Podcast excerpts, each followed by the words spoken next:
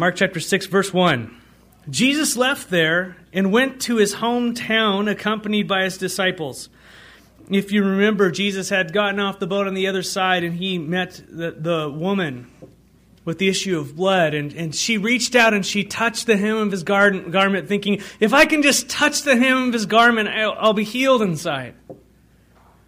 And there was that moment when her faith actually was put into action and God met her right there.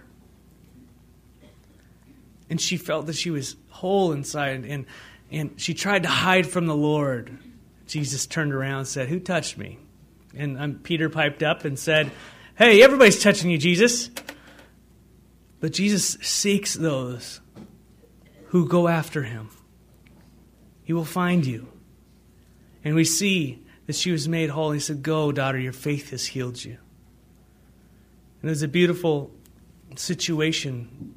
Before that had happened, a leader of the church had come up, leader of the synagogue had come up, Jairus. Said, Will you come with me, please? My daughter's very, very sick. And Jesus said, All right, we're going. And we talked about how sometimes the Lord intervenes throughout, uh, throughout our day. And, and is our day our day or is it His day? Are our plans our plans or are our plans His plans? How many of you had uh, inconvenient interruptions this week? How many of those turned into opportunities for God's glory? Or how many of us whined and complained about it? We're all learning, huh? So, we see that he goes to Jairus' house. And as he was going, one of Jairus' servants came and said, What? Your daughter's dead. Don't bug the master anymore. Don't bug him anymore. She's dead. It's over with. And looking with your natural eyes, the eyes that you've been given here, if you're just looking at plain old facts, death is finito. We're done. But if you look through the eyes of faith, faith, taking God's word, taking His word, what He says will come to pass. That inter- that's a whole new realm in our lives. That no matter what the circumstances are around us, when He says it, it will happen. To live like that is amazing. It's difficult because your emotions are flowing and everything's pushing against you. Anybody live there? But to say, no, this is what you said, Jesus. And I'm putting all that I am upon what you've said. So Jairus, when he hears this, this, this news, he, he, instantly starts to do what we would all do. He just falls down and breaks and he loses faith. And Jesus says, Hey, Jairus, come here, wake up. He says, Don't, don't lose faith, just believe. And Jesus is faithful to meet us in that area when we start to doubt him. He's faithful to come in and, and swoop in and, and rescue us. And we see that he went to that room and he brought who with him? He brought his three disciples. And this is important as we continue on with the theme of discipleship a little bit. I told you 500 directions. The three disciples were Peter, James, and John. And they go into that room and he, he gets everybody else out except for the mother and the father of the child, and he raises this girl from the dead. And I showed you in Acts where later Peter did the same thing in the same way that discipleship, that transfer of life into another human being. And here we are in, in the, the next chapter. It says, And Jesus left there and went to his hometown of Nazareth, accompanied by his disciples. He's bringing his disciples with him to his hometown. He wants them to experience life with him, he wants to experience his family with him. It's not just an isolated in the synagogue incident. Discipleship is every day. It's, it's in, involving people in your life, having them be with you in the ups and downs. not hiding them from certain things, letting them experience the good and the bad with you, and seeing how the Lord works in those circumstances, seeing how you react in those circumstances, hopefully in a godly way. We're all discipling someone. Some of us as kids. and how we doing there, you know? Lord help us. But we're discipling, bringing people with us. And there was, and it's, uh, and it, and it says here in chapter 6 they went to the town, and when the Sabbath came, he began to teach in the synagogue, as was his custom, right? And many who heard him were amazed. This word for amazed isn't like, whoa, neat, how cool. It's as if they got hit in the face, as if they were taken back. They're just like, whoa, what in the world? They were just, it just took them totally off kilter. They were in amazement, that type of amazement. Where did this man get these things? They asked. What's this wisdom that has been given him that he does all these miracles? So they're seeing and they're hearing something, and it's just, it doesn't connect in their mind. It's as if they just got beside themselves. And the reason being is because, isn't this the carpenter? Isn't this the tekton in the Greek, the, the handyman? Hey, isn't this Mary's son, the brother of James? We, we know this guy. And by, what they're saying here, uh, you know, and uh, that it's Mary's son, it might lead us to believe that Joseph might have passed away already. Otherwise, they might have mentioned Joseph. In Luke's account, it does mention Joseph, which might which might lead us to believe that there are these are two separate events. But that's for us to talk at in a little a different time. But he's sitting here and saying, Man, look at this. Isn't this Mary's boy? And, and if Jesus was the man of the house when his father died, he would have stayed there until he was 30 years old, taking care of his family, being the man of the house, until the other brothers and sisters were raised up to where they could take care of the family. And so Jesus was there just a few years ago. They knew him, he grew up among them. Isn't this Jesus? And it says here, the brother of James, Joseph, Judas, and Simon. Judas is Jude, the one who wrote the book of Jude. Aren't his sisters here with us? And it says, and they took offense at him. That word offense is scandalon in the Greek. You know what that means? It means that they were, they were stumbled. They took offense. It, it just, they couldn't reconcile what they knew about the person and what was happening. You ever had that? Any of you come to the Lord and your families are like, no, sorry, we know you. But they don't realize you've been born again. That the Spirit of God has come into you made you a new creation. You're brand new inside. You're a different person. And they see the miracles that are happening in your life. You once were dropping F bombs every five minutes, and all of a sudden you're changed. They see that you were addicted to this, and now that's broken. They see the miracles that are happening in your life, but they, no. They were stumbled by it. This can't possibly be. You're my son. I know you. That, that dangerous familiarity that they had with Jesus, they thought they knew him. And how easy it is for us to think that we really know Jesus. Since when can we contain the person of Jesus Christ? Since when are we done learning? We're disciples of Jesus Christ, right? What does a disciple mean? It means it's a learner. We're constantly supposed to be approaching the Word of God and approaching Him and one another with humility, saying, I'm not there yet. Not until that day, the day I leave, breathe my last breath. But it becomes dangerous when we, we read a few books or we, we listen to a few sermons and think we got all our theology down. And then we become dogmatic. And then we come to a subject like healing, for example. And we say, no, God, God can't heal because, because why? What does it say in James chapter 5? He says, if, you're, if anyone's sick among you, if anyone is sick among you, how many of you have been sick? How many of you are sick? If anyone is sick among you, do what? Go to the elders of the church, that they may anoint you with oil, that the prayer uh, given in faith will heal you. Now, is it super elder power that, that does that? Who's the one who heals? Jesus has all authority. He's the one who heals. This isn't charismania. This is Bible. God heals. He wants to heal. The kingdom of God is not talk, but is power. And yet, somehow, we've become familiar with Christ and we say, Nope, God, you can't work like that. And we shut him off.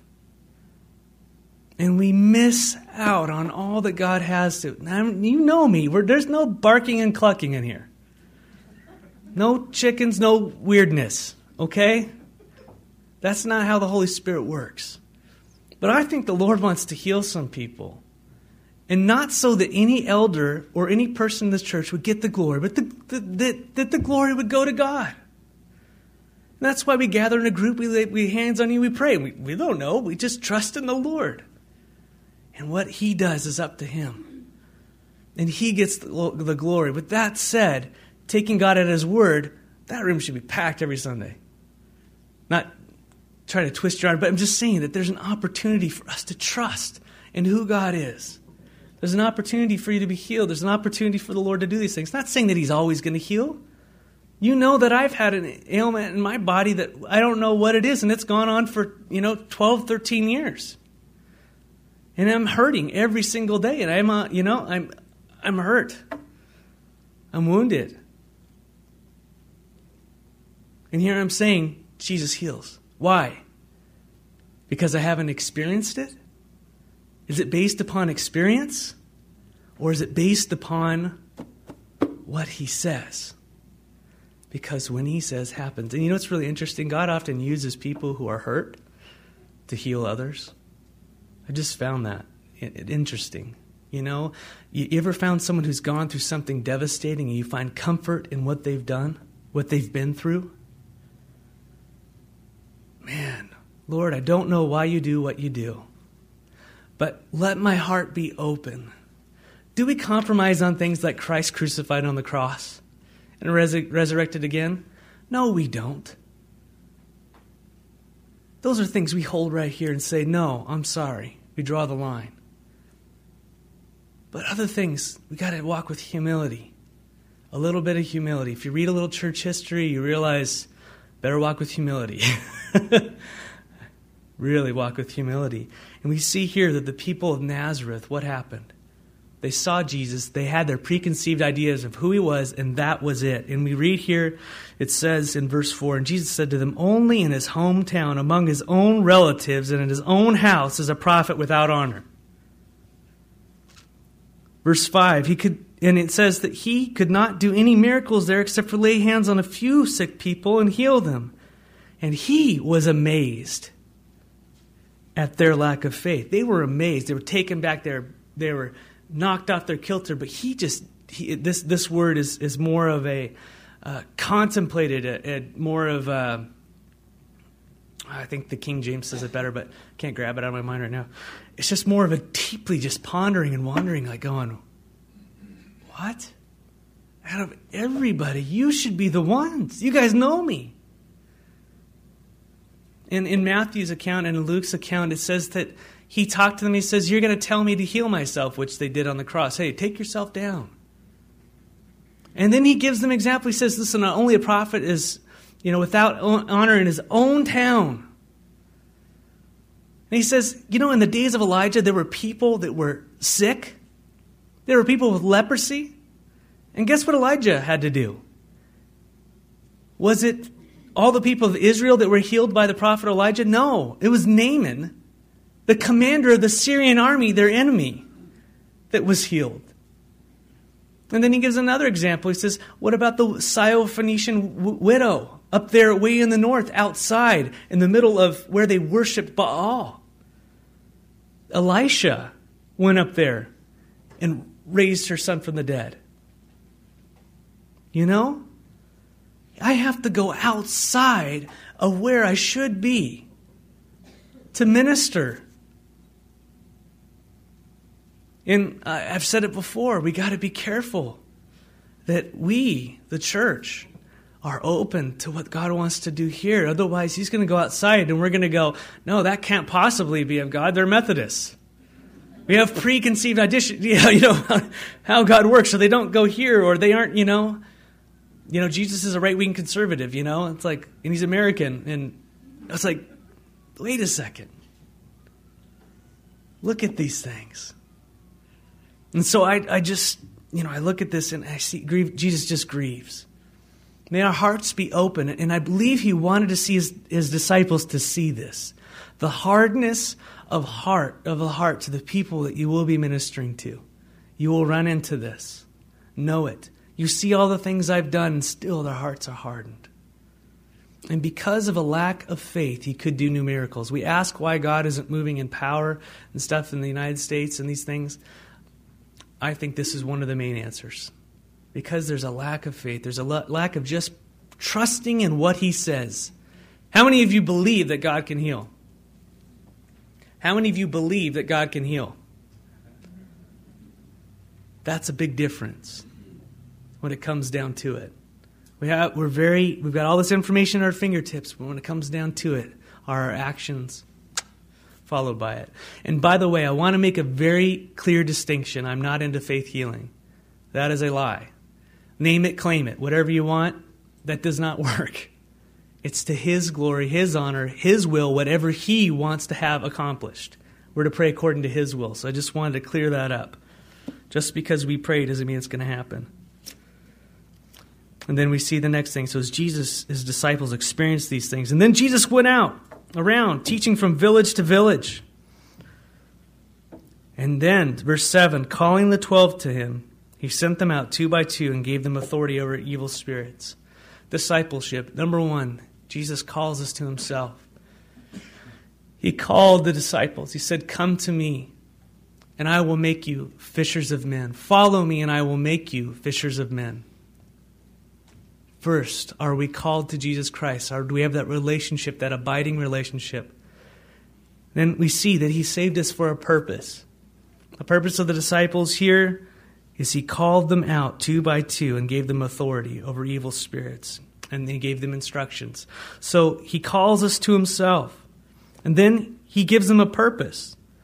And he, and he gives them companions two by two. And then He gives them the power tools to do the job. Very important. You don't want to embark upon the ministry without the power of the Holy Spirit in your life. You want to accomplish the things of God and the power of God, and how we love to accomplish things for God in the power of our own strength. Amen? I mean, just my experience in the church. You know, we can we can have that. You know, if we just do the right program, or if we just do this, or if we just have you know right right children's ministry, or this and that that I've heard through various years of things, then. But notice here what he says, verse eight. These were his instructions: Take nothing for the journey except a staff, no bread, no bag, no money in your belts. Wear sandals, but not an extra tunic. Whenever you enter a house, stay there until you leave that town. And if any place does not welcome you or listen to you, shake the dust off your feet when you leave as a testimony against them. what were they to bring with them? Bare essentials, right? Were they bring extra stuff to rely upon? And I sat there and I, have been thinking about this. I've thought about this before as I've taught through it how much do we rely upon everything else but, but just the Holy Spirit? I think there's something the Lord wanted them to understand in their hearts and also the people they were ministering to. That what was about to happen wasn't because of them, it was because of God. And they wanted God to have the glory. It wasn't because they had you know, the latest update on their iPhone, and they had, all, you know, they had all the technology, and they've gone to all the seminars, and they've done all these things, you know, or whatever it is. It's just because God was with them. And as they went, notice what happened. God supplied their needs. Did He provide food? Did He provide clothing? Did He provide money? Did He provide all these things He needed? As we step out in faith and as we follow the Lord, as He calls us, He will provide. You know, just a personal thing. I came here on part time salary. I decided to move my family from San Diego to Walla Walla on part time salary. How many of you would do that? Raise your hand. Christine would. Kayala. Of course. Now, how many did you do it if God told you to do it? Really. That's hard. That's hard. I'm not just trying to point at me, but what I'm saying is I, we stepped out in faith. And we were part time. Within three months, I'm full time. What was that? And I'm sitting in a blessed place in a, in a house, and I'm just sitting here going, God, are you kidding me? He is faithful to meet us as we step out. Not to say you're going to get all these material possessions, but He will take care of you. But you got to step in the water to experience the flood. Got to step out. What is God calling you to do? He sends out the 12. Don't have all this stuff. And when people welcome you, go in when they don't shake off the dust, it's going to be worse for them. As as you're, if you look there, there's a little thing at your bottom. Um, actually, might not have it. That's why I call this the nearly inspired version. Uh, I'm joking. Come on now. There's different translations that add and remove different things. This is no big deal, but it has a little thing that says that it'd be better, you know, it'd be worse for them than the than the judgment of Sodom and Gomorrah. That sounds like something Jesus would say. Pretty hellfire and brimstone there. Anyways, you can check that out in the other version. No big deal. In other words, go where they want you. They don't want you, don't waste your time.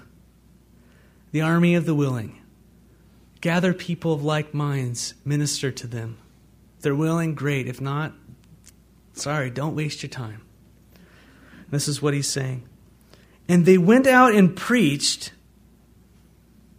to be seeker friendly.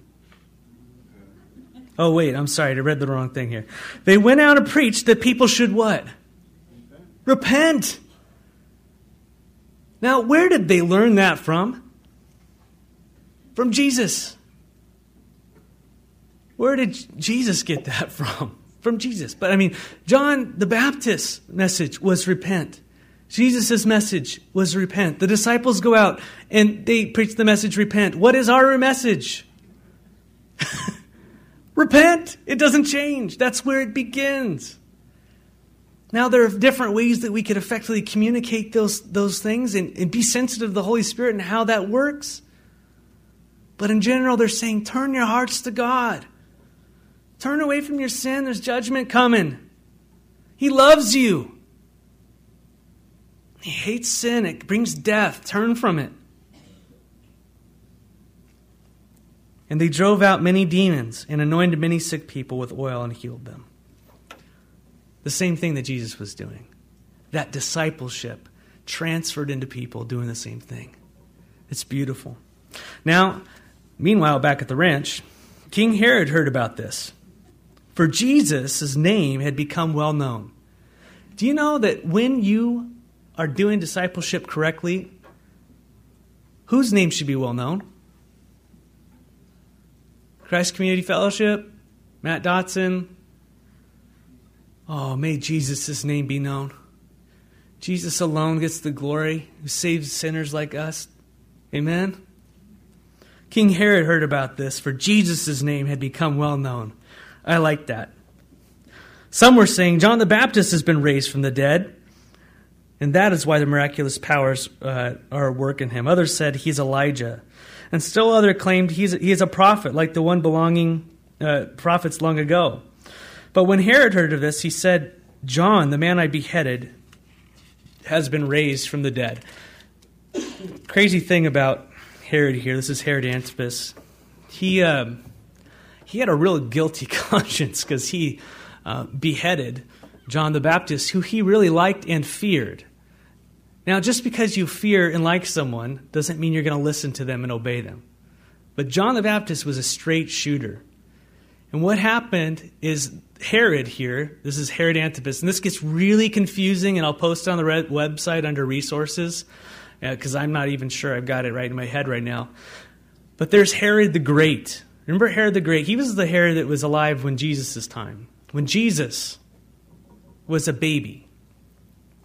And he's the one called for the execution. He was called Herod the Great. He was around four foot three. And so, therefore, everything he made around him was massive. You know, and he didn't like other people. And eventually, he, he had four sons. And one of the sons, here's Herod, is Herod Antipas. Got to name everybody Herod, you know. And then another one was Philip. Philip went away to go hang out by Rome, and he ended up marrying one of Herod the Great's nieces, Herodias. Herod, a little bit of an ego trip there. so you got a little incestual type thing going on there, right? One of the sons married a niece, so they got whatever that is. Okay, so figure that out later. That's extra credit. So, Philip and Herodias are together. They're hanging out in Rome. Well, Herod Antipas, the guy right here who heard about John the Baptist, he, he goes over there and he likes Herodias. And so he woos her away from Philip to come be with him. And so John is preaching against this guy. He's saying, hey, you can't do that. That's wrong. It is unlawful. And Herodias hated him. This woman, she hated him, just despised him. But you see, Herod, uh, he kind of feared him, thought he was a pretty neat guy. You know, all the miracles and stuff. He was just entertained by him. He kind of feared him, but he wasn't all the way in. And so we pick up our story here, all right? And this is just kind of, you know, like a side story. They want you to know what happened to John, uh, John the Baptist. For Herod himself had given orders to have John arrested. I'm sorry, hold on here. Back on verse 14. Uh, King Herod heard about this, for Jesus' name had become well known. Some were saying John the Baptist had been raised from the dead, and that is why miraculous powers are at work in him. The others say he's Elijah, and still others claimed he's a prophet, like one of the prophets long ago. Verse 16. But when Herod heard this, he said, John, the man I beheaded, has been raised from the dead. For Herod himself had given orders uh, to have John arrested, and he had him bound and put in prison. He did this because of Herodias, his, his brother Philip's wife. Notice the Bible says whose wife it is. Whom he had married. For John had been saying to Herod, It is not lawful for you to have your brother's wife. So Herodias nursed a grudge against John and wanted to kill him. But she was not able to because Herod feared John to, and protected him, knowing him to be a righteous and holy man. When Herod heard John, he was greatly puzzled, yet he liked to listen to him. Finally, the opportunity came. On his birthday, Herod gave a banquet for his high officials and military commanders and the leading uh, men of Galilee. When the daughter of Herodias came in and danced, she pleased Herod and his dinner guests. Obviously, you can imagine what was going on. The king said to the girl, Ask me for anything you want, and I'll give it to you. And he promised her with an oath, Whatever you ask, and I will give it to you, up to half of my kingdom. Boy, guys can do stupid things. Watch out, guys. Don't get yourself in situations like that. Stay pure. She went out and said to her mother, What shall I ask for? Sorry, I had to do that. the head of John the Baptist, she, she answered. I mean, what kind of. Give me the head of John the Baptist. That's savory. How wonderful. At once, the girl hurried to the king with the request I want you to give me right now the head of John the Baptist on a platter. That's where we get the head on a platter, right? I'm serious. The king was greatly distressed but because of his oaths and dinner guests, he did not want to refuse her, and so he immediately sent an executioner with orders to bring John's head. It's sad when we let pride get, get in the way from with what is right and wrong. We can go over that later, but I'm going to go quickly through here. The man went and beheaded John in prison and brought back his head on a platter. He presented it to the girl, and she gave it to her mother. On hearing this, John's disciples came and took his body and laid it in the tomb. Very sad. Very sad. Herod. You don't want to be like Herod. You don't want to be a person who is controlled by your passions and pleasures, who's tossed to the left and to the right, who's kind of likes God but kind of likes the world. You want to be all in for Jesus Christ. All in. Don't let the world creep in and mess with you. Don't let these things draw you away from what God has for you. Sin is fun for a time, for a season, but in the end it brings death. How many of you, because of your sins, have experienced death in your life? Pain, anguish? Only a few of you. Wow. Never mind. Yeah, we all know it to be true. As you walk with the Lord this week, be a disciple. Open your heart to Him. Leave your mind open to what He might teach you this week. How about you, like the Bereans? This week, go grab your Bible and read what we just read and see if it was so. The Bereans, when they heard people preach, they grabbed the Bible and they read it. They read the scriptures and they said, Is this so, Lord? If so, I want to change. If not, don't let me follow it. Take what I say, bring it before the Lord, pray about it, see what the Lord is doing in your life. And to God be the glory this week. Go out, disciples. Amen. Let's stand. Actually, you know what? Let's sit. We'll have half of you stand. No, I'm kidding. Kayla, why don't you come back up? At this time, we're going to take our offerings.